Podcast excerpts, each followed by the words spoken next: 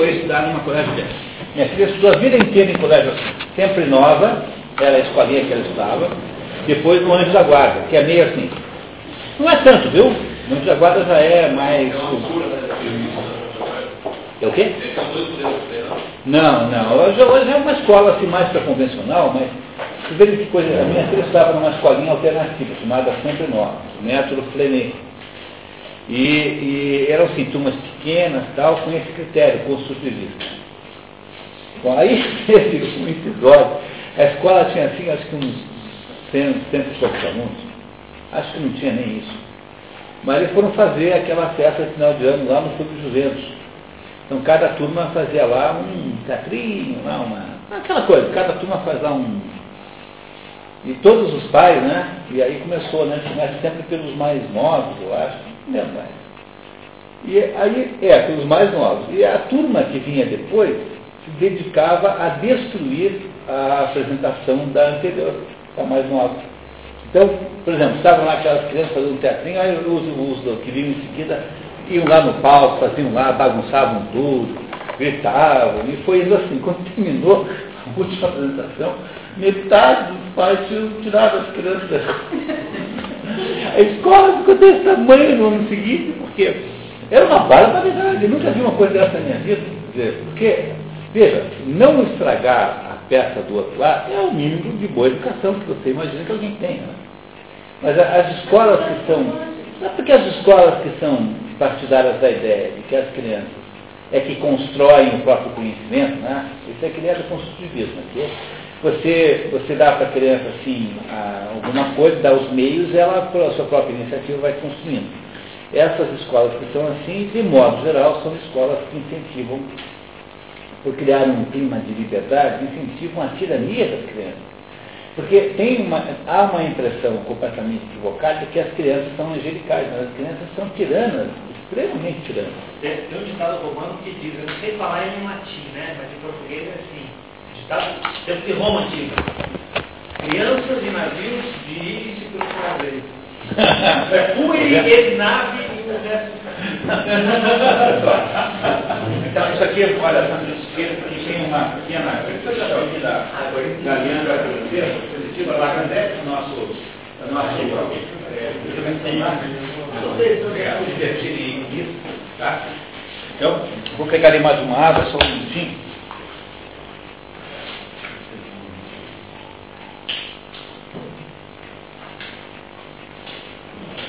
O que parece na prática é que esses modelos aí alternativos têm como grande defeito terem uma baixa produtividade, porque você tem um pedaço que você tem que, é, não é que você impingir, você tem que apresentar a criança como sendo bom mesmo. Você não pode deixar que eles descubram tudo sozinhos. E não pode criar um clima em que a tirania seja incentivada. Porque se você cria um clima de tirania, quem que vai sofrer com isso? O menorzinho, o pretinho, aquele que tem, que tem um problema qualquer de dicção, aquele que tem dificuldade de relacionamento, que é tímido. Quer dizer, essas crianças vão virar é, vítimas dos outros. Como as crianças são tirânicas à vontade, o que acontece é que você vai criar uma, uma vida infernal para as crianças que têm menos meios de se defender. Aí você vai dizer, pô, mas... pelo meu filho vai para a escola para poder ter amigos. Pô, então, para você ter arrumar um amigo, tem que aguentar quinhentos idiotas. Qual é o sentido que tem isso, né? Você, para arrumar um amigo, tem que aturar quinhentos cretinos. Qual é o sentido que tem uma coisa dessa? Então, as escolas muito liberais, elas são escolas que desrespeitam as crianças com menores meios, porque você não tem como fiscalizar aquilo. E o pai é uma hora de barbaridade. Yuri, você, uma vez falou no lugar que você é um, tanto quanto sério em relação à escola mesmo, botar criança para a escola muito cedo. Ah, que o, o, o ensino que se pretende dar é quase sempre um ensino igual para todo mundo, quer dizer, um ensino que, é, que produz assim, uma certa homogeneização, é, e é uma, apare, uma aparência de educação. Então, o fato de que as crianças estão passando por aquele processo não garante que elas aprendam alguma coisa. Mas o, o, nosso, o nosso sistema educacional é um sistema pasteurizante, assim, homogeneizante. E no fundo eu acho que só devia estudar quem quisesse aprender alguma coisa. Mas se você quiser estudar, deveria ter um lugar onde ensinam para você o que há de melhor dentro das coisas. Então, me parece ser uma coisa completamente é, imprescindível que haja, por exemplo, uma escola em que você saia do segundo grau com a capacidade de compreender a, a, a literatura brasileira, portuguesa. Vocês tenham lido pelo menos vinte ou trinta livros, livros de verdade. Como é que a gente pode conceber a educação que não tenha isso, né? Então, é, o nosso padrão educacional é uma coisa terrível. Você não sabe o que é uma escola pública no Brasil hoje em dia. É um desastre completo e absoluto. Eles não só não sabem nada, como então justificam o seu não saber, dizendo que estão formando cidadãozinhos. Cidadãozinhos, sei lá o quê. E formar cidadãozinhos é formar militantes do P T. Né? O que eles querem fazer é formar gente para serem militantes do P T, é bem cedo. Agora estão, eu não ia falar do programa ontem, mas não deu tempo. Então, estão agora criando o ressurgimento do ciclo básico. Antes de ensinar qualquer coisa, ensinar coisas genéricas. Aí eu falei assim, pô, tá vendo? Tem, aí tem linguiça embaixo dessa farofa. Fui lá ver, né? Tinha Unicamp fazendo isso. É, não, nós temos que mostrar qual é a responsabilidade social. Pronto, já sei que é a aula de petismo. Então agora, tá? Em vez de ensinar Dante Alighieri, em vez de ensinar Cervantes, em vez de dar aula de Ulisses, né, de Omero, em vez de ensinar uh, o que é realmente permanente, você vai dar aula, você vai pegar o livro da o que é a filosofia, lá o que é da Madalena Chauí, vai dar aula de petismo, vai ensinar o sujeito a ser um militante. Quer dizer, o mundo sempre consegue piorar mais do que a gente pensa, né? Ah, mas eu estou bem de sobreviver, né? Ele está indo outro passo. Bom, se não, na hora que ele desaparecer, haverá a Luiz Helena, sempre alguma Luiz Helena, para criar um outro troço pior no lugar, né? Seguramente. Então eu adoraria que, que fosse, que nós nos livrássemos deles, com certeza. Bom, vamos lá então. Muito obrigado então. Rubens, quer, por favor, ler um pouquinho a contemplação segundo a história. Contemplação segundo Aristóteles. Por sua vez, Aristóteles no é, desculpa, é uma obra. Insiste em conceitos análogos, referindo-se especialmente a Pitágoras e a Anágoras. Anaxágoras. Aná... Anaxágoras. Anaxágoras. Anaxágoras. Beleza. Yeah, é, é mesmo, né? O mais nobre dos animais aqui e baixo é o homem. Pois é evidente que ele foi gerado por natureza em conformidade com a natureza. Então, com objetivo, então, com que objetivo a natureza e Deus nos geraram? Interrogado a esse respeito, Pitágoras respondeu, para observar o céu. E costumava dizer que era alguém que especulava sobre a natureza e com esse propósito criaram o mundo. É a obra do Espírito Santo, né? Os, os cristãos explicam isso. A capacidade, o que nos, nos faz sermos homens, não foi uh, o resultado de um processo evolutivo. Nós nos tornamos como somos, conscientes, instantaneamente por obra do Espírito Santo. Tá? Então, Deus criou um animal, dentro dos animais possíveis, o nosso, né, o nosso jeito de ser físico, e o Espírito Santo nos transformou em seres humanos. Então, nós não somos é, conscientes e inteligentes, porque isso foi evoluindo, nós fomos grunhindo, né? Depois eu grunhindo cada vez menos. Isso, isso não é assim a história da, ontológica do ser humano. A mesma coisa é com relação às línguas. As línguas são todas criadas instantaneamente. E elas aí é, permitem apenas, é, apenas divergências é, de, de decadentes, não evolutivas. Então, o, o Eugen Rosenstock tem um livro chamado A Origem da Linguagem, que mostra que a, a gíria é uma espécie de decadência do padrão culto. Porque é antes do padrão da gíria, tem um padrão culto. Isso não é o caso de uma criança. Uma criança balbucia antes de falar. Mas, ontologicamente, como espécie, é ao contrário. Quer dizer, a língua nasce pronta e se alguma modificação é uma modificação de decadência. Portanto, o português é uma decadência do latim. O, o espanhol é uma decadência do latim. Tanto é que quando nós precisamos escrever palavras cultas, nós buscamos as origens greco e latino. ah, o latim e o grego são línguas mais sofisticadas do que as línguas que eles geraram. Então, mais para trás, provavelmente teve uma única, uma única língua na humanidade, que era a língua original, que se dispersou por inúmeras línguas eh, no episódio da Torre de Babel. O episódio da Torre de Babel simboliza essa dispersão da língua original em inúmeras outras línguas.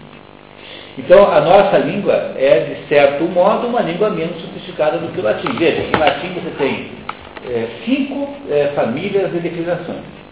Então, as palavras se dividem em cinco famílias. Essas cinco famílias, substantivos, por exemplo, né? Porque nós declinamos os pronomes. Então, eu me incomodo. Então, o, eu não digo eu incomodo eu.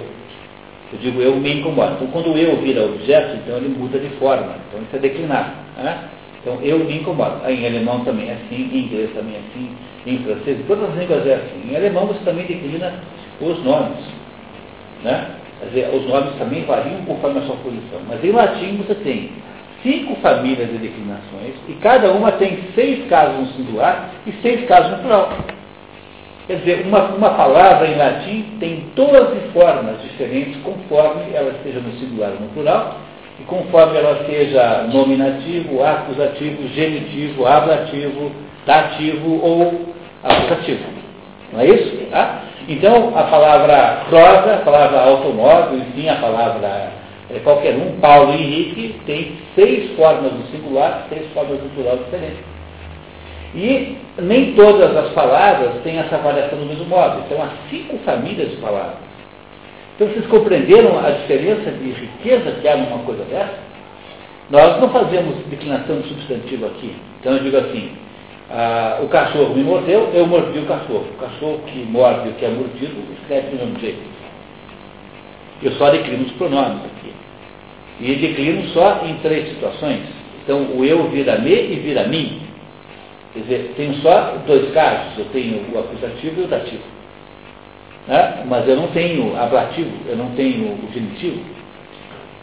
Tá? É, o, o genitivo é de mim, né? também, é, também, também é mim. Também é mim. Vocês compreenderam o que eu estou dizendo para vocês? Que as línguas antigas são mais sofisticadas do que as línguas modernas. E o que destrói a tese de que alguma coisa possa evoluir. Você pega um inglês, né? O inglês é uma língua de uma precariedade assustadora. Né? O inglês é uma língua em que você é, falar inglês é mais ou menos como falar eu vai, tu vai, ele vai, nós vai, vós vai, ele vai. Porque não conjuga verbo. Compreenderam? O inglês é uma língua de uma simplificação extraordinária, ele é resultado de uma perda de... De, de sofisticação e de riqueza, assim, assustadora. Então, as línguas modernas são todas versões decadentes das línguas antigas. Então, quanto mais você volta no tempo, você certamente encontrará uma língua mais sofisticada do que essa que nós temos hoje. E é por essa razão que, quando você procura uma palavra culta, você tem que procurar, procurar um radical grego ou latim. Ah. E a gente sofria tanto, porque na conclusão a gente tinha três anos. Dois anos de universidade e ainda por cima do padrão da biologia românica. Pois é, mas era um outro padrão de escola, né? Escola de religiosa, né? Sim. É. A gente sofria, sofria, não queria fazer isso. É, é. Faça que faz. É, então, vocês vejam só, né? Quer dizer, eu tava... Então tem essa velha polêmica, que já falamos aqui, porque é que o Rio Grande do Sul é mais evoluído que o Paraná. Então, outro dia eu entendi esse fenômeno. Eu fui assistir a palestra aí de um escritor gaúcho, nesse programa aí do, do César, aí, chamado Paiol Literário, que vai ter o Milton Atum esse mês agora. E tinha lá o sujeito dizendo, olha, eu quando estudava no colégio jesuíta, em Porto Alegre, eu, quando terminamos o segundo grau, na, na, na época o curso clássico, nós lemos, lemos no último ano a Eneida, de Virgílio no original. Bom, então, se você pega uma sociedade e eh, põe as pessoas em quantidades eh, enormes para terem esse tipo de educação, é óbvio que disso nascerá uma elite intelectual que irá eh, ser imbatível, invencível. Então, o que eles têm lá e que nós não fizemos aqui, nós, eles, por várias razões, porque fizeram, sobretudo porque lá tiveram muito mais imigrações estrangeiras que nós tivemos aqui, eles, pelo desejo e pelas circunstâncias migratórias, eles produziram, então, uma comunidade eh, cultural extraordinariamente melhor do que a nossa. Então, nós somos muito pobrinhos culturalmente, esse é o problema. Temos uma pobreza cultural muito grande. E, e é isso, isso faz toda a diferença. Toda a diferença. Eles tiraram tudo isso. É. Agora a Revolução hoje. É, agora ficou proibido. Ao, ao contrário, Societa, eu fui professor daquele dos professores do Paraná, né, em Faxinal do Céu. Então os professores me dizem assim, diziam assim, olha, nós não podemos corrigir um aluno que fala nós como nós vimos, que ele vai chegar em casa, vai falar direito, vai apanhar porque o pai vai achar que está metido a besta, o guri. Então, o, aquela ideia antiga de que o professor existia para apanhar a criança no fundo do vale e levá-la pela mão até o alto da montanha, né, que é o princípio da educação. Acontece ao contrário, o sujeito da alta montanha, ele vem e se, se mete no fundo do vale para ficar tão burro quanto o aluno que ele tem. Mas é o contrário, né? Educação significa extucar, tirar fora. É como se você tirasse a pessoa da jaula em que ela está morando. E o professor não só faz isso, como se mete na jaula com o aluno. Pô, mas aí não tem mais cabimento nenhum. Porque para você ensinar o aluno a ser burro e mal educado, não precisa fazer nenhum esforço, ele aprende tudo sozinho. O Sérgio Malandro ensina, o televisão ensina. Então você não precisa estragar ninguém, as pessoas se estragam sozinhas. E a educação é um negócio absolutamente sem nenhum cabimento, nenhum sentido, que ninguém sabe a menor ideia do que é. E quando alguém consegue pensar em alguma coisa, é para formar petista. Pô, é muito difícil essa situação, é muito ruim isso.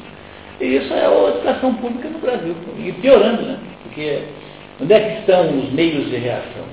Teria que estar em alguém. Mas os alguém são cada vez piores.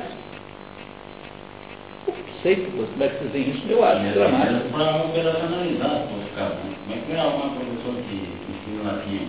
Não tem mais. Eu fui tentar fazer um curso de grego esse ano. Me inscrevi lá no Selim.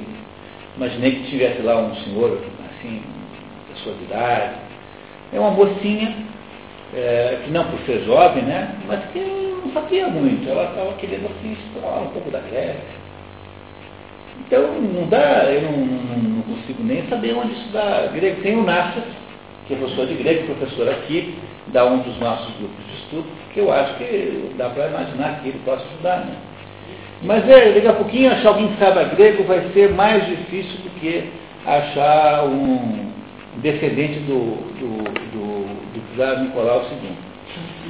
Né? Provavelmente. Bom. Por que os mortais jamais do Czar foram enterrados na Dinamarca e em casa dos todos? Foram enterrados na Guarda. Todos foram enterrados lá, né? Na Guarda. É que como houve um assassinato misterioso, né? Então, há muitos candidatos a, a herdeiro, né? A, a, a uma moça, a Anastácia, né? Que... É, não, foi, é, conveniada que não estava aí com o seu... Foi morta de fato. Mas como havia aquela dúvida, então na dúvida aparece todo mundo, né? Querendo dizer, ah, eu sou a Anastácia e tal. Sim. Porque há um prêmio, né? Para isso. Né? Essa história do tal do...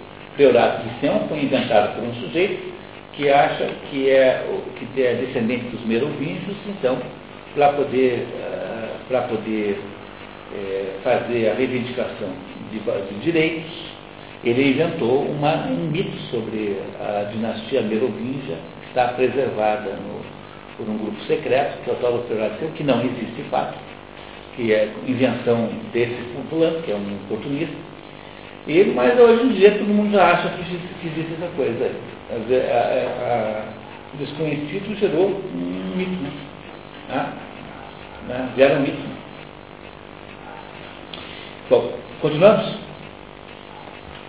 Dizem que a Pitágoras, ao ser perguntado sobre qual seria o objetivo em vista do qual o mundo ia desejar ter sido gerado e viver, respondeu: a observação do céu e dos astros que estão ao redor dele, e da lua e do sol, como se não considerasse dignas de nenhum valor todas as outras coisas.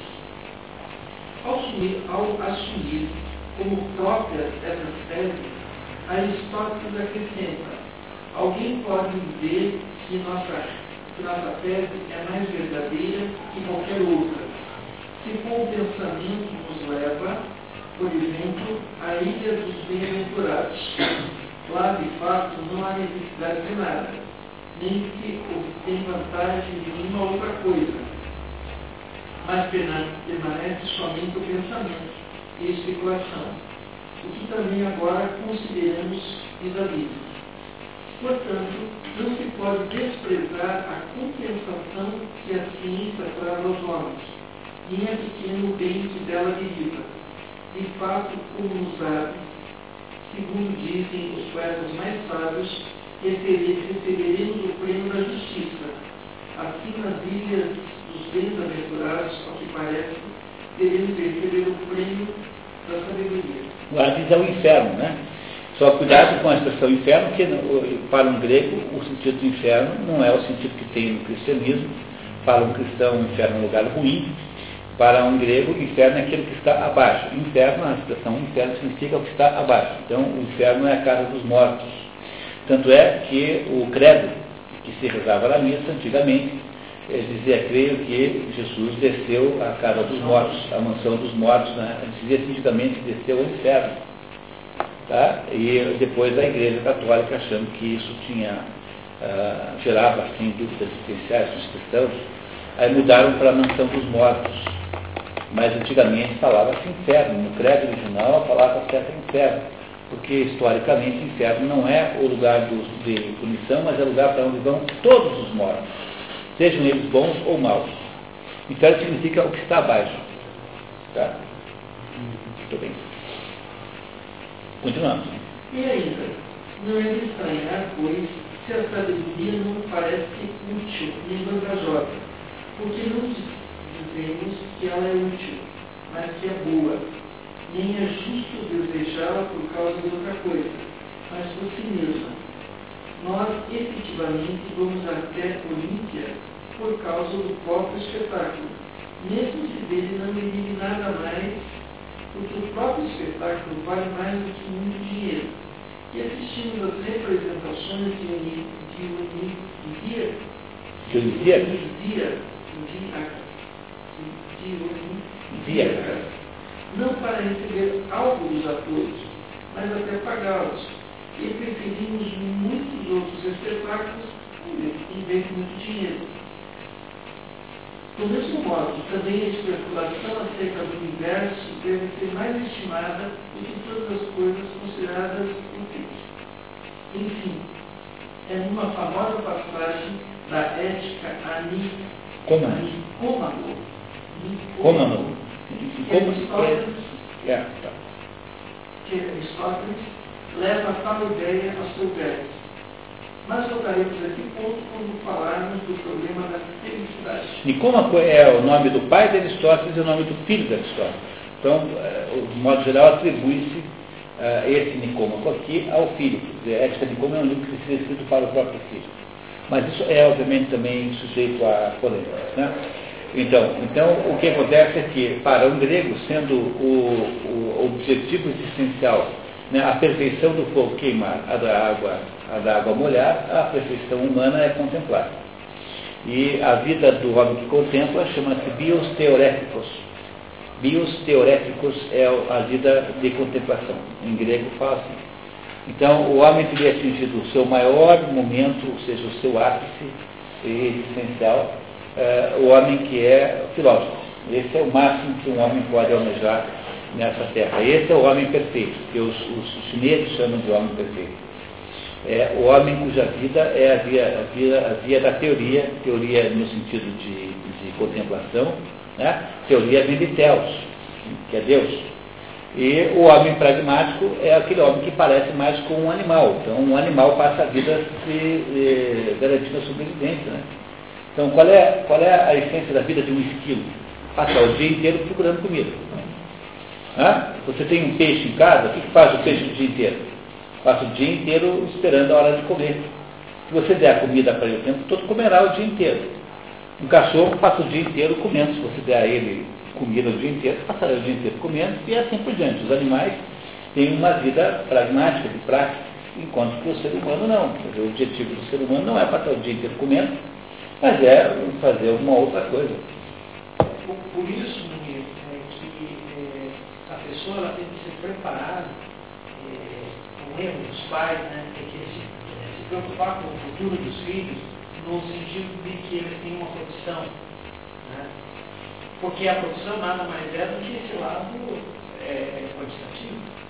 Na verdade, a, a educação, a preparação, ela tem que ser para um momento em que, é, que essa, esse adulto vai estar é, em ócio. É, mas aqui, veja a parte. A preparação, mas é isso mesmo, a preparação não, tem não, que ser para um momento não, não, não, mas eu, eu concordo que é assim. Veja, até mesmo alguém cuja vocação é pragmática, alguém de uma casta baixa, por exemplo, mesmo essa pessoa pode ser educada para a compreensão de algumas outras coisas. Tanto é que você pega o, o, o, esse livro chamado é, é, é, Gita, que é esse livro que esses, é, esse pessoal aí do Hare Krishna cultua. O que, que é esse, é, esse... Ou tem um livro maior chamado Mahabharata, que é uma grande epopeia, e um dos livros da Mahabharata é esse Bhagavad Gita. Esse Bhagavad Gita é um livro feito para o Narajuna. É uma, é uma conversa entre Krishna, que é Deus, e o Narajuna, que é um soldado. Então, é uma maneira de você educar, do, do, do Brahman, educar um soldado. Então, os Brahmanes têm a função na vida de gerar uma educação de sentido da existência para todas as três castas de baixo. Então, mesmo alguém que terá uma pretensão completamente pragmática na vida, imagine um sujeito que quer ser dono de uma firma de construção civil. Então, ele acha que só tem valor alguma coisa que é medida com trena, metro quadrado. O mesmo sujeito pode ter uma educação. E é isso. Então, o que as pessoas fazem é, é perceber a, a, a, a vocação, é, digamos, é, existencial do sujeito e dar os meios para tanto. Então, se você nasceu para ser empresário no civil, você vai estudar engenharia, obviamente, né? Mas o que as pessoas não entendem é que há uma necessária formação que nunca será igual à formação do Brahman, porque o Brahman passará a vida fazendo isso, enquanto que um engenheiro civil poderá ser um engenheiro civil que não seja também um burro, porque não há uma incompatibilidade entre ser engenheiro civil e... Quer dizer, não há uma obrigação do engenheiro civil ser um sujeito ignorante. Ele pode ser um sujeito culto e ser um engenheiro civil. Claro que nunca o eixo da vida dele e nunca o olhar que ele dará para a cultura será o mesmo que dará um Brahman. Mas ele poderá melhorar muito de padrão humano, né? Ou padrão existencial humano, pode ser assim.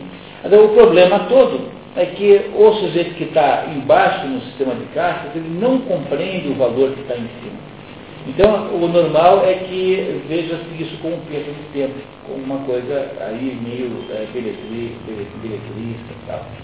Mas você poderia dar uma educação verdadeira para todas as castas.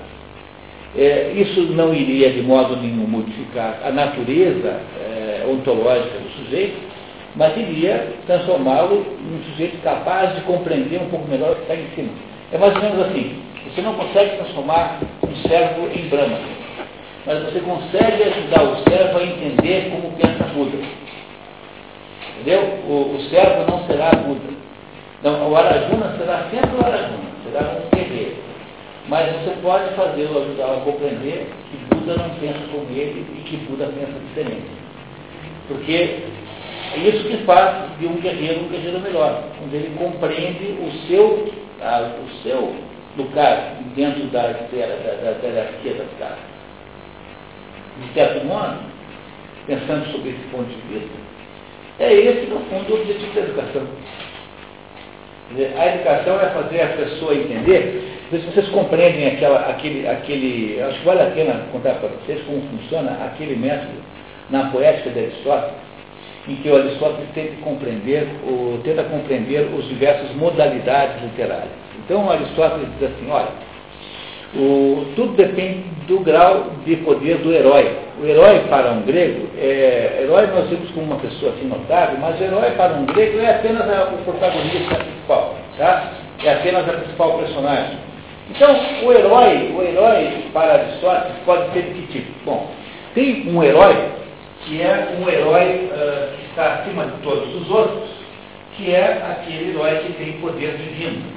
Então, o herói, o primeiro tipo de herói é o tipo de divino. É Deus quando aparece aqui dentro.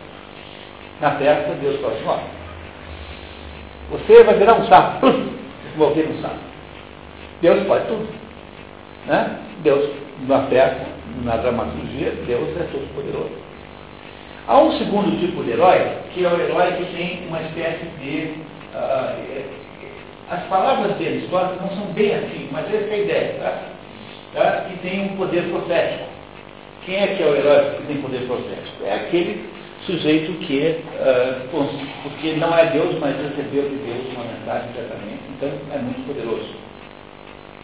Tá? É, o, é o segundo tipo de poder do herói, abaixo do primeiro. Há um terceiro tipo de poder, que o Aristóteles chama de herói, é, o, gênero, o modo imitativo alto. O que, que é o imitativo alto? É o, o gênero, é, o, é o, o modo literário em que o herói não é nem Deus, nem é profeta, mas ele é superior. Quer dizer, ele é um sujeito que tem capacidades humanas muito melhores do que a média. Alguém excepcional, um grande filósofo, um grande atleta, um grande político. Alguém que tem uma capacidade humana muito maior. Aquiles. Aquiles, mas o Aquiles é Deus. O Aquiles é uma figura mitológica. Tá? Então o Aquiles não é mais. O, o imitativo alto, que é o do... ele é necessariamente humano. Quem é o exemplo típico disso? O Ben-Hur. O exemplo típico disso é o... o, o que é que a gente podia dizer? Ah. Mozart, né? Pessoas incrivelmente superiores à média dos seus pares. Bom, então Aristóteles diz que esse é o modo imitativo alto. Tá? É imitativo por quê? Porque imita o poder dos deuses sem ser Deus, já é humano. Aí você tem o quarto tipo de poder, que é do homem comum. E Aristóteles diz que esse modo é o imitativo baixo. Tá? Imitativo baixo. Tá? Imitativo baixo é do homem comum. Uma pessoa que tem mais ou menos o mesmo potencial do outro. Eu não faço caso aqui, nós todos somos mais ou menos aqui. E tem o, o, o caso da personagem, do herói, que é menos do que uma pessoa comum. É aquilo que Aristóteles chama de modo irônico. O irônico é aquele é, modo em que a personagem ele é, de alguma maneira, de alguma maneira está em desvantagem. Então, é o desvantagem está, porque não pode fazer nada, é um sujeito como Sócrates, que está completamente prisioneiro daquele julgamento, ou é alguém que tem um problema é, extraordinário, como, por exemplo, alguém que não, que não anda, que não pode lutar, ou alguém que está muito doente, compreendendo? Ou então, é criança. Tá? O imitativo, o imitativo, o imitativo, o modo irônico, é quando a personagem é prisioneira de uma situação qualquer, que não lhe permite ter o mesmo grau de habilidade dos outros. Então, você é um sujeito que tem uma doença gravíssima, está condenado à morte, você é paraplégico, então você não consegue fazer nada, ou você está completamente incriminado numa situação jurídica, da qual não tem nenhum modo de você sair. No caso de Sócrates, no julgamento, ele é condenado de todo jeito. E é esse último modo o Aristóteles chama de modo irônico. Então, cada um desses cinco tipos de personagens são cinco poderes heróicos, desde o poder total até um poder muito menor do que o poder das pessoas comuns. São cinco poderes do herói. Cada tipo de poder do herói é chamado, pelo Aristóteles, de um modo. E aí você tem duas situações básicas. Quando o, o, o herói acaba mal, então você tem uma coisa chamada tragédia. E quando o herói acaba bem, você tem um negócio chamado comédia. Por isso que a Divina Comédia chama comédia. A Divina Comédia não chama comédia porque é engraçado, não tem nada de engraçado. O comédia, hoje em dia na comédia, não é o conceito de comédia moderna, do Renato Aragão, do Cacete de Planeta. Comédia do Divina Comédia é uma situação em que no final a personagem está bem. Compreendendo agora? Então a Divina Comédia não é nem divina e nem comédia, porque o divino não foi assim que Dante escreveu, foi o nome que puseram depois, mas a, originalmente o trabalho era comédia apenas. E, uh, e, e comédia não é comédia. Compreendendo que comédia não é comédia? Comédia é assim, o sujeito, o sujeito, imagine, né? Se Sócrates tivesse sido perdoado pela, pelo tribunal ateniense, seria uma comédia para o sujeito Sócrates. Mas como ele foi morto, então é uma tragédia. Compreenderam a diferença dos dois? Então, às vezes a personagem está bem, às vezes está mal. Então, a Madame Bovary e o Julien Sorel são, são tragédias. Mas a, a, a Jane Eyre, né? A Jane Eyre, não sei se vocês conhecem a história da Jane Eyre, é uma comédia. A Jane Eyre está bem, no final, ela acaba casando lá com, com o sujeito lá, que ela queria casar. Então, de modo geral, você tem as duas situações. Você está bem, você está mal. Se você está bem, é comédia, é tragédia. Comédia, se está mal, é tragédia. Então, o que, que isso aqui implica? Esse modelo aí, que é o modelo aristotélico, está no livro A Poética, do Aristóteles, essa história aqui, claro que não bem assim, mas está tudo lá dentro, em potência, né? É que o que nós chamamos de educação, de certo modo, é uma, um método para você ensinar alguém que está aqui nessa situação, o que uma pessoa assim, assim, assim, assim, teria feito no lugar dele. Ensina alguém que está aqui o que um homem superior faz. Ensina um homem superior o que um profeta acha desse assunto. Ensina um profeta o que Deus pensa sobre isso. A educação, de certo modo, é uma espécie de uh, auxílio para que alguém que está em um nível inferior de poder possa compreender o que faria alguém que está num nível maior, superior de poder. Eu falava aluno, né? Aluno sem luz. Tá. Compreenderam esse ponto? É importante entender isso, tá? Uma, uma, um conceito fundamental de educação aplicável a qualquer situação é essa. Então, o, o, o que é educação? É um lugar onde você ensina para as crianças coisas acima delas e não fica é, trazendo-as para baixo, né? Transformando as em situação pior do que elas já estão. Oh, certo, pessoal? Vamos em frente? Então, tá. Então, muito obrigado, Rubens. João, por favor, o prato da verdade. Creio que todos alvos desta problemática tenham sido atingidos, porém, por aquela linha especulativa que o Platão aproxima, através de mais de seis séculos. No texto, Platão apresenta a contemplação da verdade e do senso, como fonte do valor moral do homem, condição imprescindível da densidade ética, que é uma de suas características específicas. Então, vamos entender isso, tá? Olha aqui, ó. O que é densidade ética? Quer dizer, qual é o conceito de ética? Ética ou moral é a mesma coisa, uma palavra grega ou outra latina, no fundo quer dizer a mesma coisa. Então, o que é ética? A ética como disciplina é o pedaço da, o pedaço da, da filosofia que lida com, com as decisões morais, com, a, com as decisões éticas. E o que é, o, o, portanto, do que tudo se deriva? Deriva do fato de que o homem é o ser que não sabe o que fazer.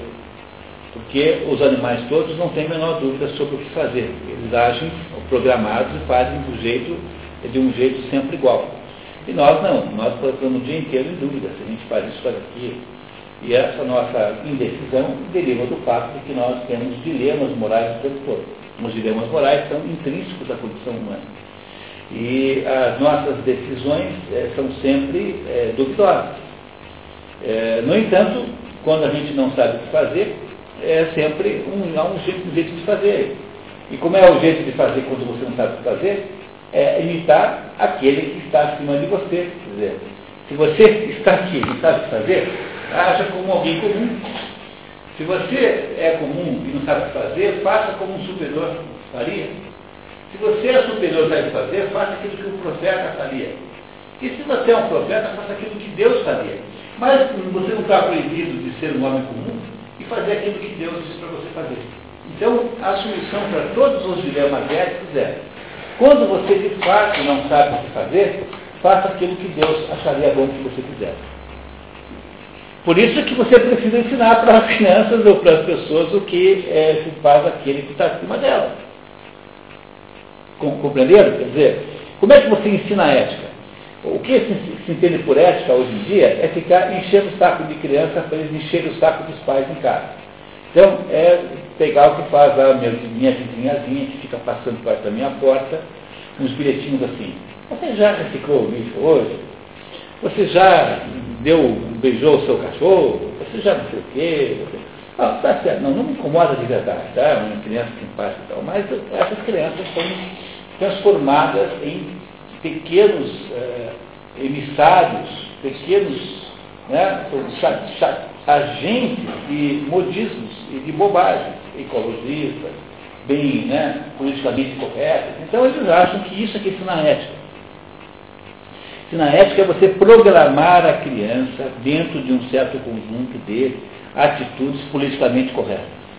Isso é uma coisa de uma crueldade e de uma covardia tão extraordinária, porque aquela criança passa a ser uma espécie de agente, tá? Agentezinho secreto de ideologias alienígenas, de gente da ONU, sei da ONU, da Unesco, de grupos intelectuais secretos, do Edgar Morin, todos pequenos agentezinhos do Edgar Morin. E, na verdade, o que é que a gente, o que a gente devia ensinar às pessoas, às crianças? Devia ensinar a dizer assim, olha, toda vez que você... Há um, um, um ditado em aviação, né? Toda vez que um avião está com problema, a, a regra é, suba.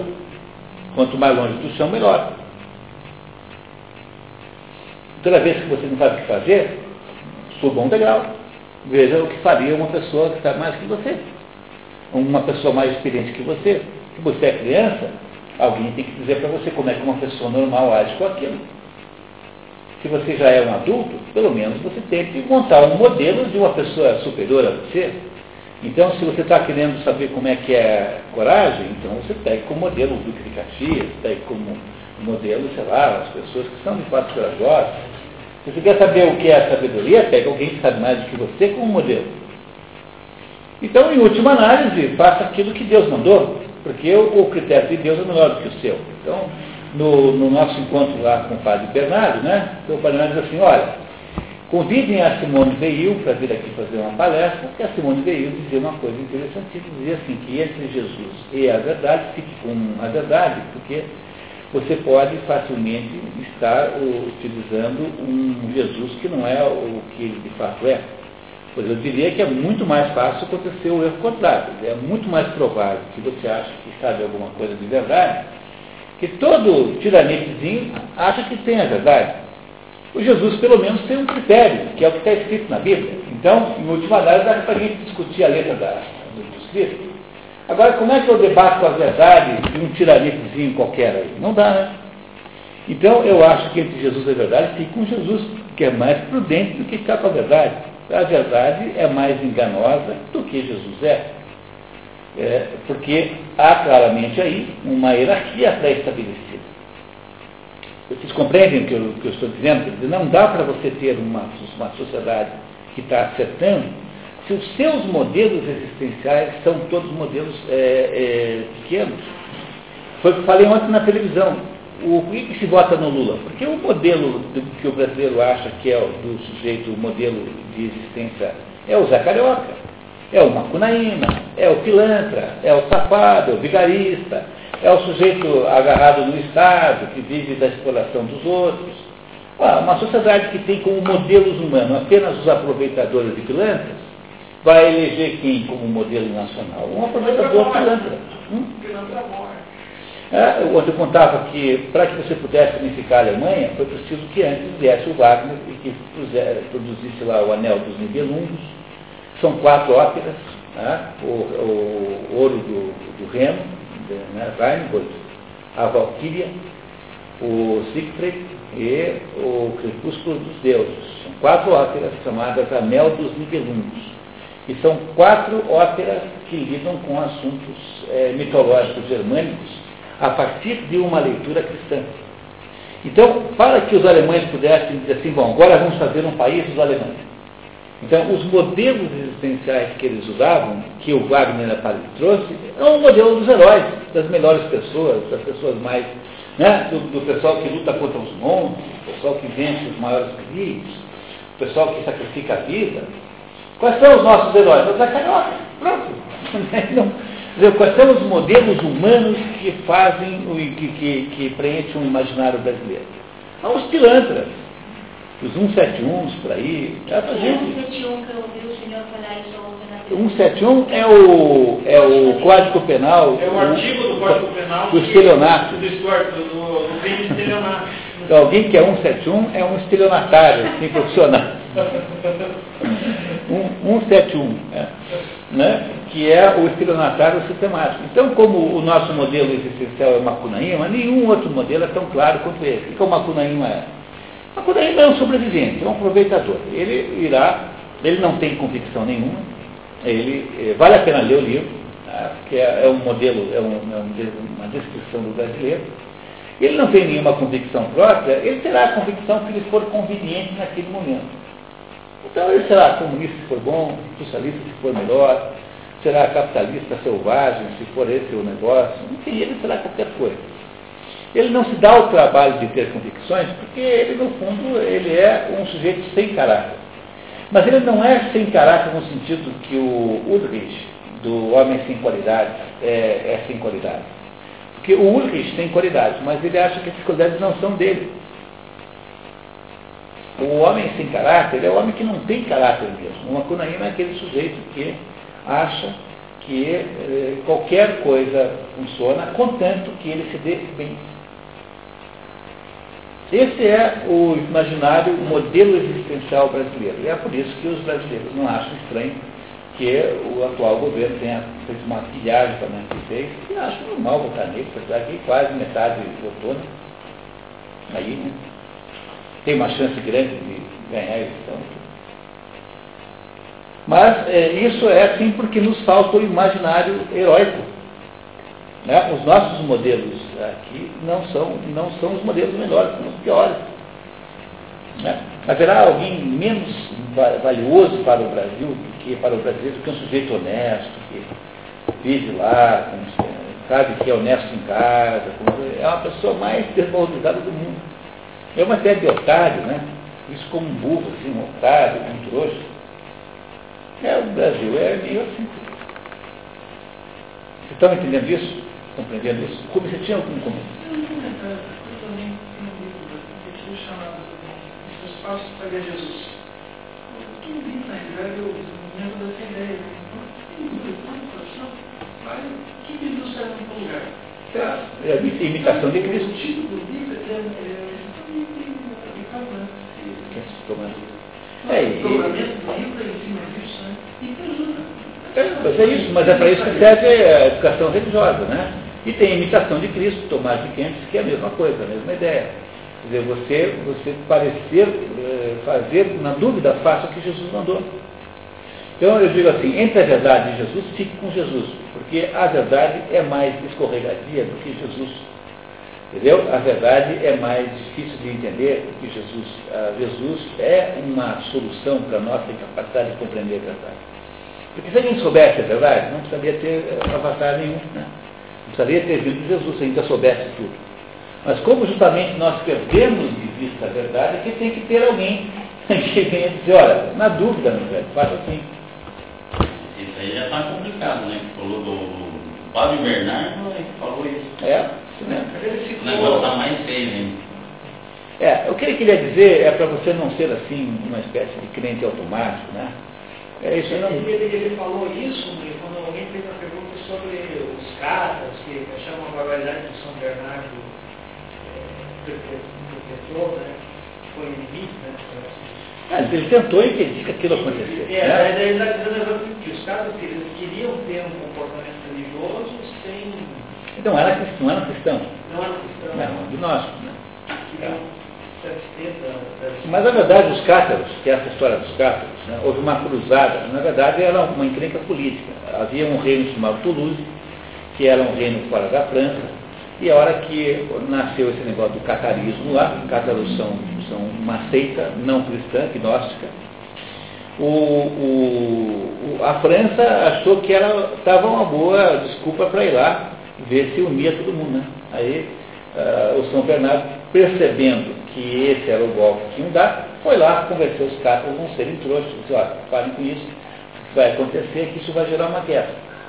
Né? E, e é a mesma situação do protestantismo, exatamente igual. O protestantismo foi um instrumento que aqueles cônicos e alemães todos lá resolveram fazer para se livrarem do, da autoridade do Papa. E quem acaba morrendo são os próprios coitados que acreditam que é sério. Né? E aí o São Bernardo foi lá avisar para que não era para ser trouxa. No entanto, não ouviram. O que aconteceu foi um massacre produzido lá pra, para, com o único objetivo final de incorporar o reino de Toulouse à França. Né? Que era o sul, o bracinho sul da França na direção da Espanha. Assim, era um reino ah, independente. E, então era isso que o São Bernardo fez.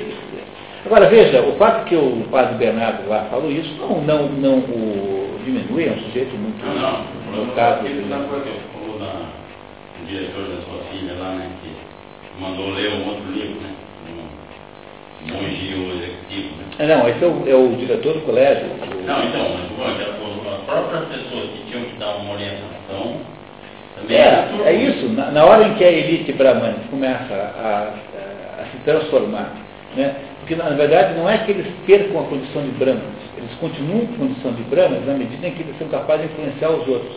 Mas os seus valores passam a ser valores incorporados das castas baixas. Então, na hora que um diretor no colégio católico acha que a leitura que faz bem para ele, né, é um monge executivo, e não, não vai mais ver Santo Agostinho, ou São Tomás, ou qualquer outra coisa, é sinal de que o, o, a congregação religiosa, que devia ser guardiã de determinados valores cristãos, passou a ser uma entidade amada, assim, disputando o mercado compositivo. Como é que é? Com unificado, com não sei quem, expoente. Eu não acho que seja uma coisa horrorosa, mas é que destrói o que havia de excepcional. Né? Então, então isso já não é o, já não é, já é o caso, né? Quer dizer, não tem aula de catolicismo no Colégio Paranaense, como não tem no Santa Maria, como não tem no Rio de Janeiro, tem aula de educação religiosa. Quer dizer, na hora em que um colégio católico tem vergonha de dar aula de catolicismo, acabou. Acabou. Quer dizer, se o colégio tem vergonha de dar aula de catolicismo, acabou. Quer dizer, o colégio diz, olha pessoal, é o seguinte, que uma vez por semana nós vamos contar para vocês o que é ser um católico. Então, vamos falar do conjunto de valores católicos. Não é normal que um colégio católico tenha jeito de fazer isso? Ah, mas tem um judeu. Qual o judeu que vai estudar no colégio israelita? Então, ele faz isso. Vai até fazer. E se, se não quiser estudar lá, então que fique lá quieto. E, e não, não tem que ser mais católico, só simplesmente a respeito. Ah, mas tem um muçulmano. Daí, o problema dele. Se ele não quer estudar isso, ele que vai estudar num outro colégio qualquer. Mas o mínimo que se espera é que um colégio católico tenha coragem de dar aula de catolicismo. Mas isso, o mesmo fenômeno que preside a inexistência do aula de catolicismo é o fenômeno que faz com que o irmão diretor declare na festa de final de ano, né, que ele é, está lendo agora um livro revolucionário na vida dele, que é o Monge Executivo. Compreenderam como isso é trágico? Muito bem, continuando. É trágico ou é trágico? Pois é, no sentido, no sentido aristotélico é só trágico. No sentido moderno é tragicômico. Muito bem, vamos lá. Então, a passagem de sua totalidade, porque o discurso platônico, mesmo usando a linguagem mítica, a alma como cavalado, puxado por dois cavalos e guiado por uma auriga. Por uma auriga, a auriga é um cocheiro. Cocheiro? É. Que voa dos céus até a visão de ser dobrado da verdade. Revela como a contemplação permite o surgimento da responsabilidade individual e da obrigação política. Depois que a alma dos deuses contemplou todos os seres e homens que existem e ficou satisfeita com isso, de novo penetra no interior do céu e volta para a sua morada. E ao chegar à morada, o Auriga, depois de ter levado os cavalos à manjedoura, eles dá ambrosia. E ali dela, eles sabem beber do néctar. Essa palavra ambrosia, ambrosia é um doce, né? É. Na verdade, devia ser ambrósia, porque há, há, em determinadas palavras gregas, vieram para o português pela via latina. Então, por exemplo, a gente não deve dizer estratégia. Um grego fala estratégia, mas a palavra estratégia virou estratégia em latim, e é do latim que ela foi herdada em português. Então, nós, nós temos que dizer estratégia, e pela mesma razão pela qual nós não dizemos Mesopotamia. Porque, embora a Mesopotamia seja a prosoádia grega, a palavra Mesopotamia virou Mesopotâmia em, em latim, e é do latim que veio a palavra. E por essa mesma razão, não devemos dizer autopsia, porque ah, também é o mesmo caso, autópsia é a versão latina. E essa é a mesma razão pela qual não devemos dizer ambrosia, mas dizer ambrosia. Aqui, tentar brigar com a ambrosia passou a ser missão impossível, né? Porque, é, embora ninguém mais coma isso, né? Porque é doce de avó, né? Só as avós sabem fazer ambrosia. Ah, eu não tenho nem filho que você fazer de doce. Ah, mas você não é normal. É, você é uma pessoa excepcional. Né? Mas é muito difícil alguém que faça ambrosia. A sugestão dela é uma semana que vem. Ah, é uma triantológica. Então, semana que vem, a gente já sabe. Então, é muito difícil. Pergunta para a mulher de vocês se ela sabe fazer ambrosia. Tá louco, ela começa o processo dos caras. Essa coisa do molinha que está enchendo a cabeça de vocês. Então. É, aquele sujeito lá, agora só botava essa. Pensa que eu sou empregada. Você não tem que ser empregada grega. Então, a palavra rigorosamente devia chamar ambrósia em português, porque a palavra veio para o português via... Está querendo falar ambrosia ou ambrósia? Ambrosia. Então... E falamos áurica. Áurica. Né? Então, o, o, a palavra, como veio para o português via latim, devia ter ficado como ambrósia, e não como ambrosia. Mas é impossível lutar contra isso.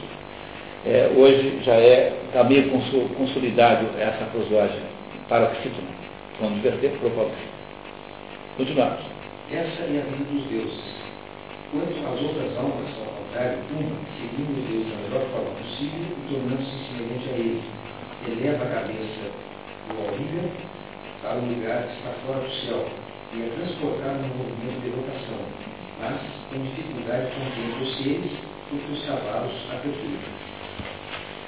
Uma outra alma, ao contrário, ora dela a cabeça, ora abaixo, mas, como os cavalos deu com insistência, vê alguns seres que não conseguem ver outros. Seguem as outras almas, que aspiram todas a subir para o alto, mas, não sendo capazes de fazê-lo, são submergidas e arrastadas no movimento de rotação, chocando-se uma contra a outra, isolando-se tentando passar de uma diante da outra. Nasce, pois, um tumulto e uma luta com algum grande suor, e por negligência dos alívios, muitas almas ficam mutiladas, e muitas têm várias de suas penas quebradas. Todas, depois, dominadas pelo cansaço, afastam-se dali sem ter desfrutado a contemplação do ser. E depois que se afastaram, nutre-se do alimento da opinião. O motivo por que se empenha tanto em resultado da verdade é esse. O alimento apropriado à melhor parte da alma provém do dado que ele está. E a natureza da asa, que permite à alma voar, voar alimenta-se justamente dele. Eis qual é a lei de Adasteia. Adasteia, ou seja, o inevitável. Toda alma que, seguindo Deus, tenha conseguido contemplar alguma verdade, permanece mesma até a volta seguinte. E se é capaz de fazer isso, permanece muito para sempre. Toda vez que, ao contrário, não conseguiu seguir Deus, não contemplar nenhuma verdade, e por acaso, tomada pelo esquecimento pela vontade, tornar-se pesada, e, tornando-se pesada, perder as asas e cair por terra. Então, é lei que essa alma não se transplante para alguma natureza animal na primeira geração. Ao contrário, aquela que viu o maior número de seres, é lei que se transplante no diário do homem, que deverá tornar-se amigo do saber e amigo dela, amigo das musas ou desejoso de amor. Aquela que vem depois, é lei que se transplante no rei que respeite a lei, ou no homem hábil na guerra, e apto para o comando. A terceira, um homem político, um economista ou um financista. A quarta, um homem que ama os outros, um que pratica ginástica ou que se dedique à cura dos corpos. A quinta está destinada a ter a vida de onde vinha, ou do iniciador dos mistérios. A sexta caberá a vida de um poeta ou de algum outro desde o campo da imitação. A sétima, a vida de um artesão ou de algum pintor. A oitava, a vida de um sofista ou de alguém que proteja o povo. A nona, a vida do tirano. Então, então é uma história que Platão conta para dizer para você que as, as possibilidades humanas dependem de quanto você consegue contemplar a verdade. Quer dizer, o, o, de todos os seres humanos, o mais evoluído é aquele sujeito, né, o primeiro, né, que é aquele que, é, que contempla, contempla a verdade de tal modo que a sua vida aparece, a sua alma permanece ilesa, né, e imune para sempre. Quer dizer, o, a dificuldade de contemplar a verdade, pelo aquele tumulto que as almas fazem, todas tentando entender e nenhuma entende, é que caracteriza os diversos tipos humanos. Então, a, os, os seres humanos concretos, reais, se diferenciam pela sua capacidade de compreender a verdade. É isso que faz as diferenças ontológicas entre as pessoas. Platão faz isso de modo figurado, né, contando essa história do prato da verdade, que é um pedaço de Fedro, né? Nós vamos ver isso, no, quem fizer comigo aqui de curso que vem, nós vamos ler o Fedro inteiro, não é Fedro. Muito bem, continuamos, por favor. É um autor. Aquiles compreendeu bem o alcance e a força dessa passagem que escreveu. É em virtude de tal contemplação que Deus e os homens executam a tarefa prática de estabelecer e manter a ordem natural e moral no reino da mutabilidade e dos universos. Como Moisés, eles fazem todas as coisas segundo o modelo que vinha na Moisés. É, o Moisés buscou as tábuas da lei no Monte Sinai. Não é isso? Então, você sempre pega a regra em cima e não de baixo. Então, o segredo fundamental de saber o que fazer é você saber o que o ser de cima quer, quer fazer. E aparece de ver de escola, diferente nas pessoas disso, né? Porque depois o pedaço que é meramente operacional é um pouco... Vai ter um dia em que você vai aprender tudo no computador, você vai... A Universidade Católica não ensina a resistência dos materiais com, pelo, pelo, pelo computador, você entra lá na internet, vai fazendo exercícios até que um belo dia você sabe tudo isso. Quer dizer, a escola produtora de ensinamentos operacionais, essa escola poderá ser é, informatizada cem por cento. E o que se chama de escola verdadeiramente é isso que está aqui implícito nessa conversa aqui. Quer dizer, é aquilo que permite que você possa olhar para o andar de cima, ou para os andares, andares de cima, e aí perceber um pouco melhor, é, olhar, tornar como exemplo aquele que contempla a verdade que você sozinho é incapaz de contemplar. Não é isso? Tá. Muito bem. Mais um pouquinho, João, por favor. Comentar a verdade e o ser, ou seja, o meio, comporta uma separação daquelas coisas que os homens apreciam, e, portanto, uma forma de vida cética em sentido helenístico. De fato, contemplando o meio, mudam necessariamente as perspectivas usuais limitadas às partes, e, numa ótica global, muda o significado que se dá à vida humana, e se impõe uma nova hierarquia de valores.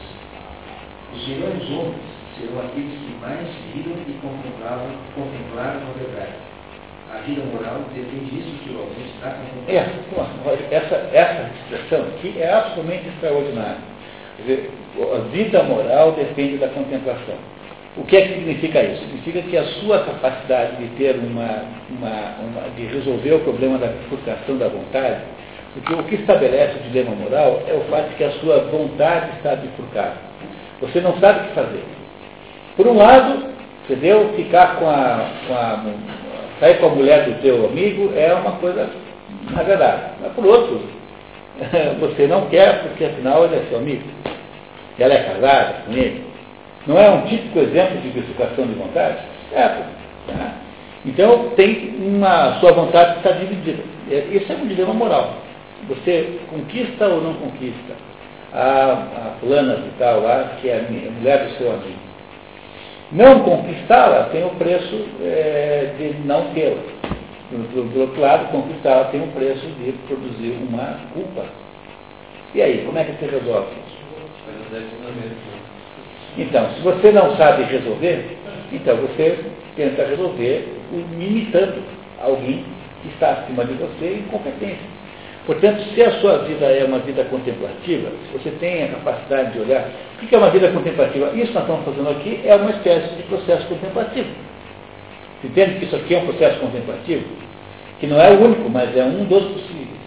Então, na hora em que você tem uma vida contemplativa alta, os seus modelos imitativos, ou seja, aqueles modelos, tanto é que Aristóteles chama de modo imitativo.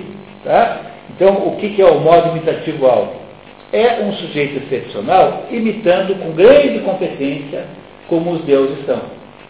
Então, se você tem uma vida contemplativa intensa, os seus modelos a partir dos quais você produz as suas limitações são muito melhores do que os outros, dos que não têm. Portanto, não é possível ter uma vida moral boa num país que não tem religião nenhuma, que não leva as coisas a sério, que não tem cultura de, humanitária, que não tem cultura dos grandes clássicos. Compreendem que não, é, não dá para ter um outro país a não ser esse que nós temos? Porque se os modos imitativos aqui, se aquilo que você imita é a pilantragem, a vigarice, se o que o brasileiro imita é o oportunismo, se é todos os modelos baixos de processo moral, o que você tem é um país que é só isso mesmo, não tem nada mais do que isso. Portanto, se você quer ter um país que funcione, você precisa produzir modelos imitativos altos. Como é que você faz isso? Um país religioso faz isso. Um país, um país que cultue uh, heróis mitológicos faz isso. Um país que cultue os grandes exemplos da história, de abnegação, de sacrifício, faz isso. Mas, como nós não fazemos nada disso, nós ficamos com os zacalhós. Entendeu? Só uma perguntinha. Isso aqui quer dizer, mais ou menos, para saber se eu entendi bem, que os religiosos de vida contemplativa estão mais perto da perfeição? Como ser humano, sim. Tá? É isso mesmo. Quer dizer, não, para, um, para um grego, não se, não se fala nunca em religioso, porque a religião grega não era uma religião no sentido que é o cristianismo. Então, os gregos, o que os gregos chamavam de religião é uma espécie de é, exercício de reflexão mitológica. Então, a os livros mais sagrados dos gregos são a Ilíada e a Odisseia. Os livros esotéricos com X, né? É claro que, por exemplo, o culto, uh, o culto o, o feico era, era já um culto esotérico com S, como também era o Pitágoras. Mas aquilo que um grego, uma criança grega aprendia como religião era estudar a Ilíada e a Odisseia. Porque os heróis que aparecem, que heróis no sentido é, grego, não no sentido moderno, né? Quer dizer, as personagens que aparecem na vida, no sério, é, são todas as personagens que representam como microcosmicamente, ao longo da história da viagem de Ulisses, ida e volta de Troia, da Ilíada na ida, a Odisseia na volta, representam todo o drama humano. Então, o que a religião grega que fazia, o que se fazia na escola grega, era dar para a criança o referencial do herói alto, né? Porque Ulisses é humano, mas ele é um humano superior. Ele passa o tempo todo sendo dirigido pelo quê? Ele vai, ele encontra o Tiresias, vai falar com o Tiresias, que é um profeta. Ele tem acesso direto aos deuses, de vez em quando um deus vai lá e conversa com ele. Então, o que, que os gregos faziam como educação religiosa? Eles não tinham escola de religião, como nós temos aqui, porque a religião grega não era como é a religião cristã. Mas eles faziam o quê? Eles é, mostravam para as crianças como é que um sujeito chamado Ulisses ia resolvendo os problemas práticos da vida, né, por meio de imitação das pessoas que estavam acima dele. Então, o que se chama de vida contemplativa para o grego, bios teoréticos. Bios teoréticos é a vida da pessoa que está tentando entender a realidade das coisas, o ser enquanto ser, a, o ser verdadeiro, que é também produzido pelo esforço religioso, mas na época dos gregos era o que fazia, em última análise, em mais alto grau, o próprio filósofo. Então, só cuidado com essa ideia de uh, religião, porque ela não se aplica ao mundo grego, que era um mundo em que a religião era apenas o culto dos, uh, dos heróis gregos. Então, o, a Grécia foi formada em torno do culto desses heróis aí, mitológicos. Por isso que no programa de expedições do ano que vem, nós começamos o ano com a Ilíada. O primeiro livro é Hamlet, o segundo é a Ilíada. E terminamos o ano com a Odisseia. O último livro do ano é Dom Quixote, mas o penúltimo acho que é a Odisseia. Tem vinte e sete, né? É do ano que vem. Ah. Tá? Então, são vinte livros, dentro dele, entre eles, esses três. Ah. Começa com Hamlet, depois tem, tem a Ilíada e no final tem a Odisseia. Não, ainda não foi divulgado ainda, porque tínhamos umas dúvidas lá, ah, tem que ter livros que as pessoas possam ler, né? Então, nós fomos fazendo a pesquisa nas editoras para saber se esses livros são compráveis e tal. Porque senão fica muito difícil de montar o curso, se o, os livros são todos impossíveis de achar.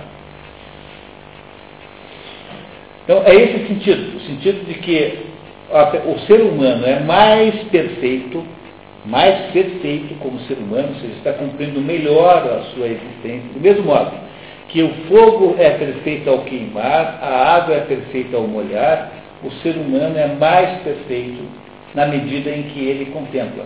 Então, o máximo que um homem pode almejar é uma vida melhor toda disponível para um ser humano, que chama-se biosteoréticos, que é a vida do homem contemplativo, que para um grego é exclusivamente um filósofo.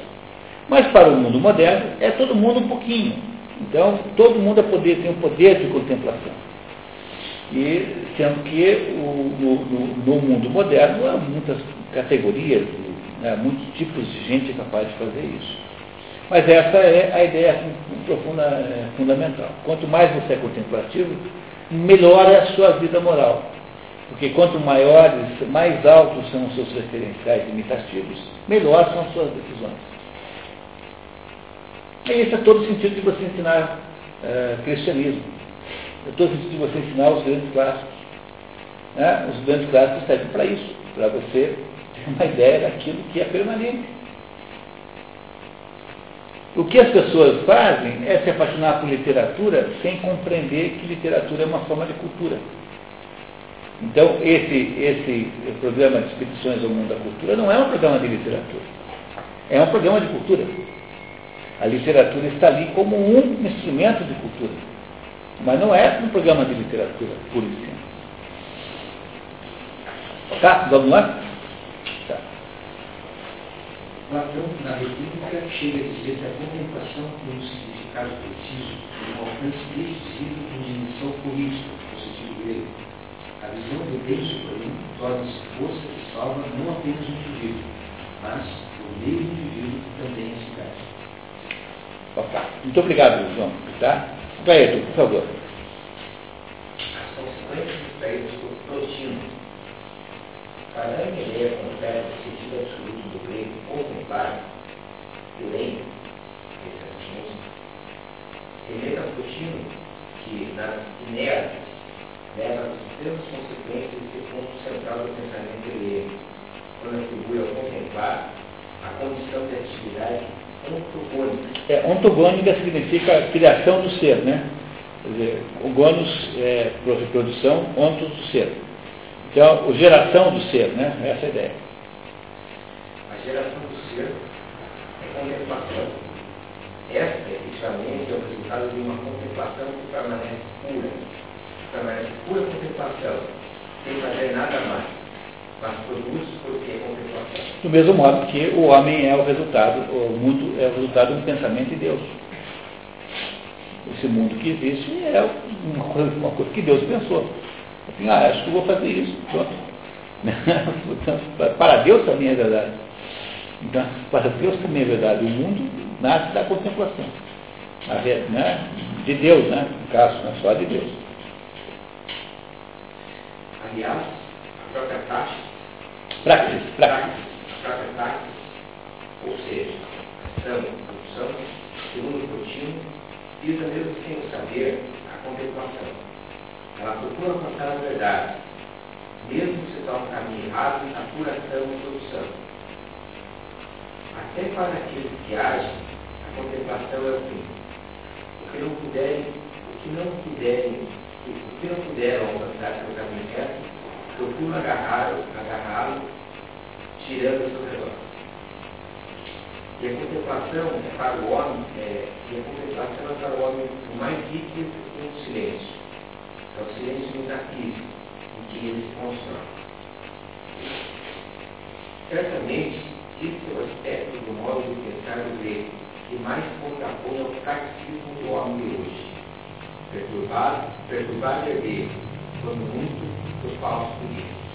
Goethe é um poeta, escritor alemão, né, romancista, poeta e, e dramaturgo. Um desses sujeitos assim, extremamente amplos, né, que foram marcar uma época, uma época, é o mais importante, mais influente intelectual na história da cultura alemã. Não é tão importante, tanto é que a escola de línguas chama Instituto Goethe, ele não chama Instituto Novalis, ou Instituto Heine, ou Instituto Thomas Mann. Tá? Então o Goethe tem assim, uma dimensão extraordinária, escreveu uma obra enorme, é um dos maiores poetas da história humana, o que é muito chato, porque para você aproveitar o que tem que saber alemão, porque poesia nunca fica tão bom na tradução, né? E que escreveu um drama muito importante chamado Faust. Ela tem dois, tem um de Jornal de Juventude e um na Velhice, são dois Faustos. Duas obras diferentes, com esse mesmo nome. Então, de modo geral, está marcado no livro, que é o primeiro e o segundo Fausto, que é a história da venda da alma. Então, o Mefistófeles é o demônio que compra a alma, o doutor Fausto. Né? É, que depois, é, na verdade, ele não é autor desse tema. O primeiro Fausto escrito pelo Marlowe, que é um, que é um escritor inglês contemporâneo de Shakespeare, um dramaturgo inglês. Com essa mesma nome de Fausto, ele tem umas, umas quarenta, cinquenta obras. Né? Fausto passou a ser um nome comum. É, é, o Grande Sertão Veredas, o Mefisto, do filho do, Cláudio, do, do Thomas Mann. Então, inclusive o cara que escreveu essa história, ele falou que quando leu o Fausto, ele falou, tá aí. É, tá? É, então, é, entendeu? Não vejo isso como uma cópia, mas apenas como é, ter mergulhado num grande rio de águas caudalosas, uh, uh, que é o rio uh, que você precisa mergulhar para entender a humanidade. Então, ele vai aqui fazer aqui, um, vai fazer aqui uma pequena consideração sobre o Fausto. Vamos lá, para ele. Mas, antes de tirar conclusões, vamos ver, vamos ver os versos seguintes que ele faz Filemon de Balsílio Camargo. Usa a bela tradução italiana, italiana Guido Manacota. É, para nós não vai ser muito, muito beleza assim. Ele escreve no prodígio os que construíram dívidas e restringiram assim os direitos de tomar, para que cada um senhor no seu lugar.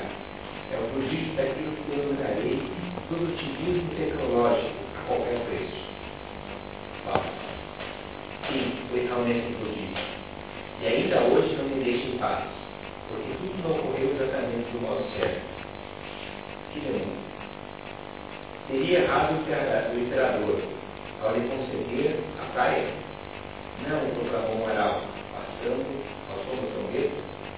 Primeiro alicerce foi construído não longe de nossas ruas, tendas, arcos, e logo no campo, ele se ergue palácio. Vegia, os servos faziam um grande barulho, sem concluir nada, golpes e mais golpes deixados e limpados. Mas, quando de noite, pareavam as luzinhas. Um dia que surgia no dia seguinte.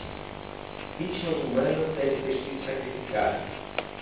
Triste terror se elevavam na noite e subiam para o mar, correndo de braço. Na manhã seguinte havia um canal. É um homem sem Deus. O riso é nossa cabana e nosso voto. Mas é um vizinho que se julga muito importante e é preciso ficar subindo para ele. Sim. Seja como for, ofereceu-nos um grande poder para o novo país. Não confie nesse terreno, nesse terreno fantamoso. Fique com sua colina. Fique com a sua colina, cuidado. Você faz o dique, segura o mar, mas ali é perigoso. Tá? Fique com a colina. Vamos à capela, para ver o último raio do sol, que nos deixe tocar nossos sinos e orar de joelhos. E vamos confiar em nosso velho Deus. Fausto, não. Atos cinco, Pai da Galera. Tá. A mensagem da sabedoria antiga nos ensina que o fazer por fazer e produzir cada vez mais dizem respeito apenas ao que é, apenas ao que é exterior. Não preenche o homem, mas o vazio. O verdadeiro problema não é o que fazer, mas o que ser.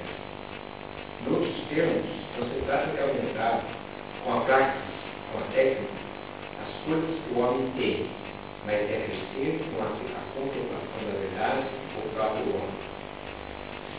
Diz ainda Plotino, em tom de provocação: tu, portanto, aumentas a ti mesmo quando jogas fora as outras coisas, e o menteiro se presente quando há de eliminar. Mas ele fica com as outras coisas e ele não, ele não se manifesta. Quanto mais você joga fora, mais você é maior. Quanto mais você cresce. É um paradoxo. Ainda uma vez, portanto, se queremos ter a coragem de romper as correntes que nos ligam, nos ligam à escravidão, o taxismo, e do tementivo, devemos recuperar na medida certa o sentido da dimensão ontogônica da contemplação da verdade e do inteiro, que nos foi legado pelos gregos. Convém notar que o que está em jogo aqui não são a verdade inteira, mas cada um de nós. Logo após a passagem que acabamos de explicar, Plotino acrescenta, acrescenta que seria equivocado imaginar que a verdade inteira é que vem ao homem. Ao contrário, é esse que vai embora, pois inteiro não, não lhe está presente. Portanto, nada mais desumanizante do que o humanismo. E essa é a conclusão fundamental disso. Na medida em que os seres humanos foram, foram, começaram a referenciar a sua história de si próprios, então quando você pensa, por exemplo, que você é um resultado da genética, você vai chegar à conclusão triste de que entre você e uma minhoca tem noventa e três por cento de semelhança genética.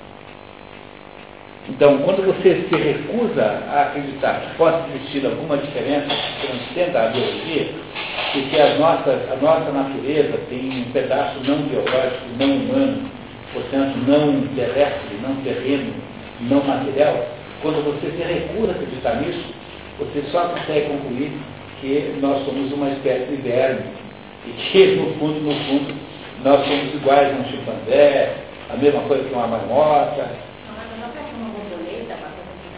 É, é verdade, aqueles que estão fazendo.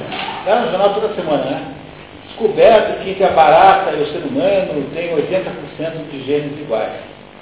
Então, é uma conclusão absolutamente ridícula, né? E que só é possível ser levada a sério numa sociedade que é, é incapaz de perceber qualquer coisa que não seja, que não seja é, prática, ou seja, que não seja material, concreto, que não seja sensorial. Então, esse é o destino trágico que, é, que o homem traz para si na hora em que ele tenta ser humanista. O, nada mais desumanizante do que o humanismo. O humanismo é a garantia da desumanização. É o, o que vocês, o que vocês percebem com toda clareza no livro chamado Metamorfose, do Kafka. Metamorfose é a história de um sujeito que acorda de manhã e virou uma barata. Chama-se... Isso chama-se é, Samstar, o nome do Lula. Então, esse Samstar, George, George Samstar, ele acorda de manhã e virou uma barata. A família aqui, cara, mas uma barata do tamanho, tamanho de um homem, né? E a família, então, fica absolutamente revoltada com aquilo, né? Quer dizer, a família tem uma relação de repulsa absoluta com relação a ele. E menos a irmã, a irmã até que está um, né, controlando o aço, daquela princesa ali, né? Tenta mais ou menos cuidar dele. Ele, ele não quer aparecer, porque ele não tem vergonha, tem lá uns inquilinos que moram na casa, que acabam descobrindo, então acabam tendo uns escândalos. E até que, por fim, acaba havendo, né, a trágica morte do Pior Samson, como barata, transformou-se numa barata. Quando finalmente a família vê que ele morreu, faz então um piquenique em homenagem aqui, para se dedicar a se divertir e tal. E a história da metamorfose é a história do homem que perdeu a forma de Deus. A história da metamorfose é a história da perda da forma divina, ou seja, ao assumir a forma meramente animal, você não é nada mais que uma barata, e ao fazer isso você não tem mais direito à vida como ser humano, só tem direito à vida como uma barata, que vive muito menos que você, e é É, vista com uh, um implicância e com agressividade pelos outros. Compreendendo o sentido da metamorfose? Isso é a metamorfose de Kafka. É a destruição do, da, do direito à existência humana quando você perde a forma de Deus. E é a história que, a, que Kafka conta para nós. Então é mais ou menos isso que ele está contando aqui. Eu posso contar isso para vocês então, ou por um caminho filosófico, ou pelo método tradicional do René Guénon, ou pela literatura de Kafka. Quer dizer, você pode explicar a mesma coisa por diversos meios que produzem conhecimento. Ou pela, pela, pela leitura dos grandes livros, ou pelos textos é, filosóficos, ou pelos textos tradicionais, aquilo que foi herdado. Tradição é aquilo que foi transmitido, né? A tradição é aquilo que foi transmitido. Então, por aqui é pela lembrança da herança primordial, aqueles conhecimentos que nós tínhamos da verdade e que foram se diluindo com o tempo, mas que são preservados ainda no René Guénon, no Titus Burka, no Titus Fon. Ou seja, nessa turma que é considerada né, os perenianistas. Né? Então, eu posso explicar a mesma coisa por mais um caminho. E é por isso que a questão, o que interessa de uma análise não é a literatura, mas a cultura. Porque a cultura engloba todas essas coisas juntas. A cultura não faz distinção dessas coisas todas. Apenas o modo como você tem acesso a... A realidade é diferente. Na literatura é mais divertido, mas é mais trabalho, que você é obrigado a interpretar. Quando você lê um filósofo, ele está defendendo essa tese, você tem apenas que seguir o raciocínio dele, confirmando ou não.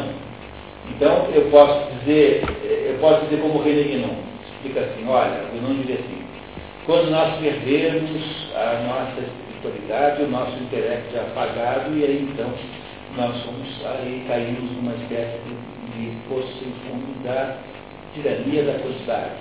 Esse é o modo como o René Guénon explica. O modo como o Platão e o Sócrates explicam é esse que nós acabamos de ler. E o modo como o Franz Kafka explica é fazendo uma alegoria criando uma personagem que amanhece eh, transformada em embaraço e que terá, portanto, uma vida eh, absolutamente de acordo com a trajetória de uma barata.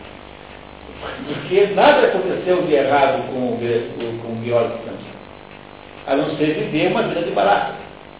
Mas ele é apenas um modelo do ser humano que abandona a sua forma divina. Quer dizer, assumir a sua forma humana é igual a você se transformar num animal por exemplo. E é esse o problema central de que esse autor está dizendo, é o problema central da crise do mundo moderno, é o problema central é, da, da desgraça da modernidade.